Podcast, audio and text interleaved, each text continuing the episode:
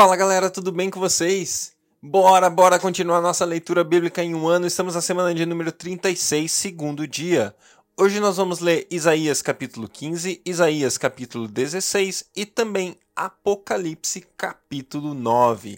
Glória a Deus pela sua palavra. Vamos nessa, pessoal. Deus, obrigado, Pai, por mais um dia, pela vida que o Senhor nos dá. Nós somos gratos ao Senhor pela sua bondade, graça, misericórdia. Deus, o Senhor é tudo para nós, Pai. Nós entregamos, nós rendemos, nós colocamos as nossas vidas aos teus pés, sabendo que o Senhor é um Deus bom, um Deus fiel, um Deus verdadeiro, um Deus que age em favor dos seus filhos, em favor dos seus, Pai. E nós nos colocamos aos seus pés, nos colocamos diante de ti, gratos e sabendo que o Senhor vai responder, o Senhor vai agir em favor das nossas vidas, Pai. Clamamos pela nossa nação, pelo Brasil. Deus, salva nosso país, cuida do Brasil, Pai, por favor. Nós precisamos da sua intervenção sobre a nossa nação. Em nome de Jesus eu oro pelas nações da terra que nos escutam também, Pai. Declara a sua graça ao seu favor, Pai. Declara a salvação e vida nas nações, Pai, em nome de Jesus, Pai. Obrigado por esse tempo na sua palavra. Fala conosco hoje, em nome de Jesus. Amém. Glória a Deus, Isaías, capítulo 15. Advertência contra Moabe. Sim, na noite em que foi destruída, Ar em Moabe ficou arruinada. E na noite em que foi destruída, Kir em Moabe ficou arruinada. Soube-se ao templo de Endibom, a seus altares idólatras para chorar, por causa de Nebo e de Medeba, Moabe pranteia. Todas as cabeças estão raspadas e toda a barba foi cortada.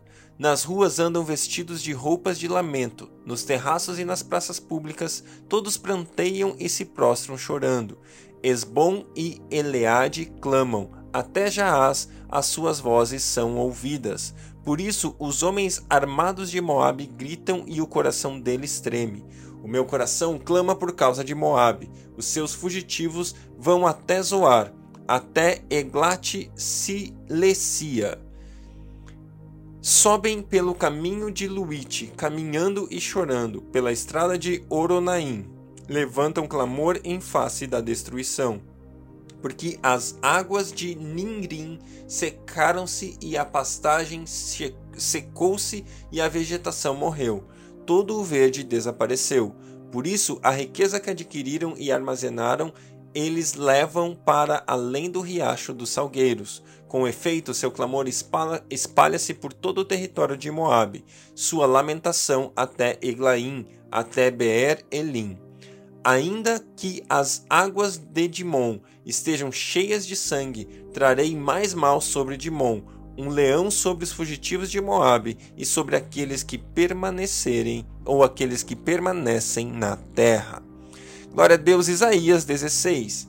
Enviem cordeiros como tributo ao governante da terra, desde Selá, atravessando o deserto até o monte Sião.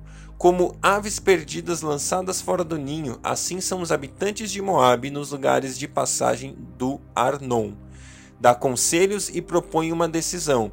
Torna a tua sombra como a noite em pleno meio-dia e esconde os fugitivos. Não deixes ninguém saber onde estão refugiados. Que os fugitivos moabitas habitem contigo. Se para eles abrigo contra o destruidor.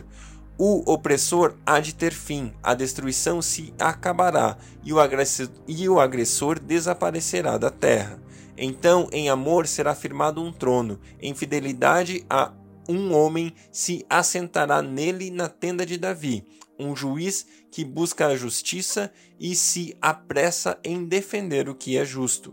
Ouvimos acerca da soberba de Moabe e da arrogância exagerada, de todo o seu orgulho e de todo o seu ódio, mas tudo isso não vale nada. Por isso choram os moabitas, todos choram por Moabe.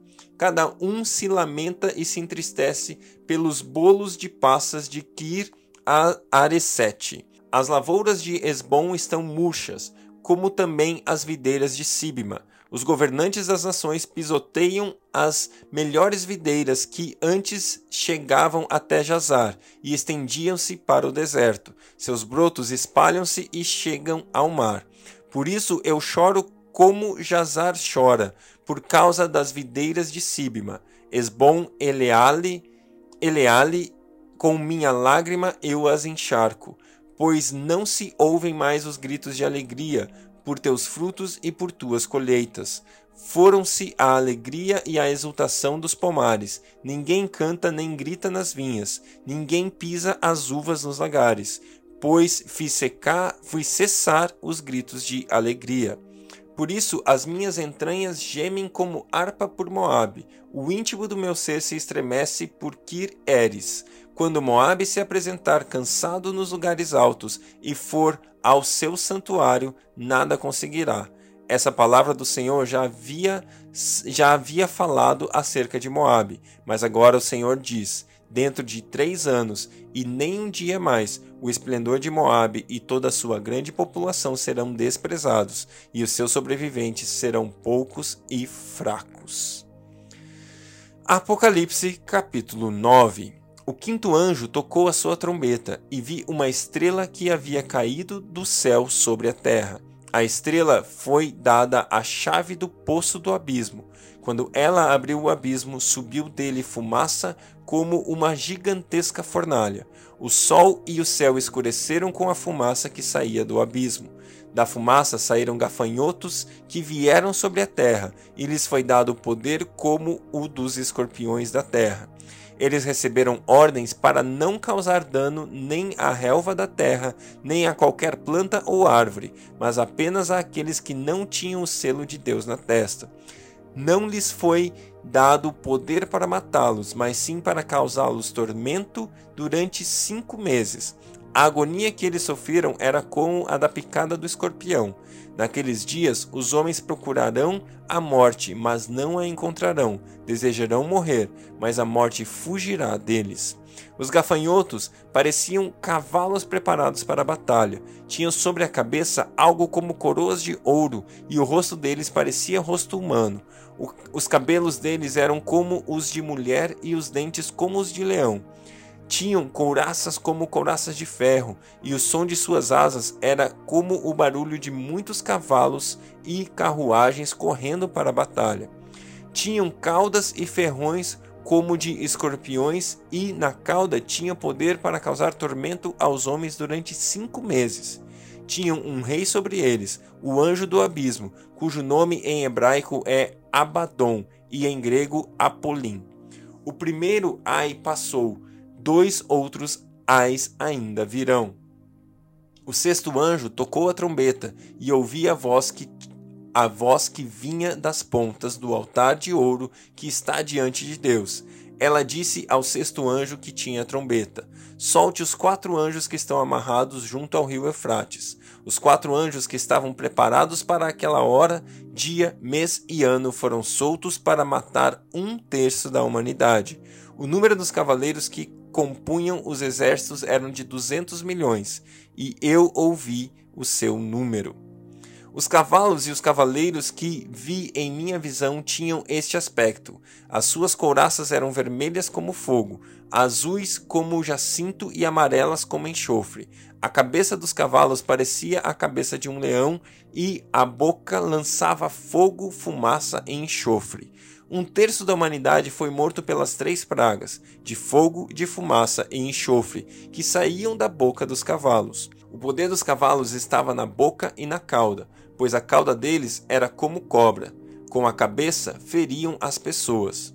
O restante da humanidade que não morreu por essas pragas, nem assim se arrependeu das obras de suas mãos. Eles não pararam de adorar demônios e os ídolos de ouro, prata, bronze, pedra e madeira, ídolos que não podem ver, nem ouvir, nem andar.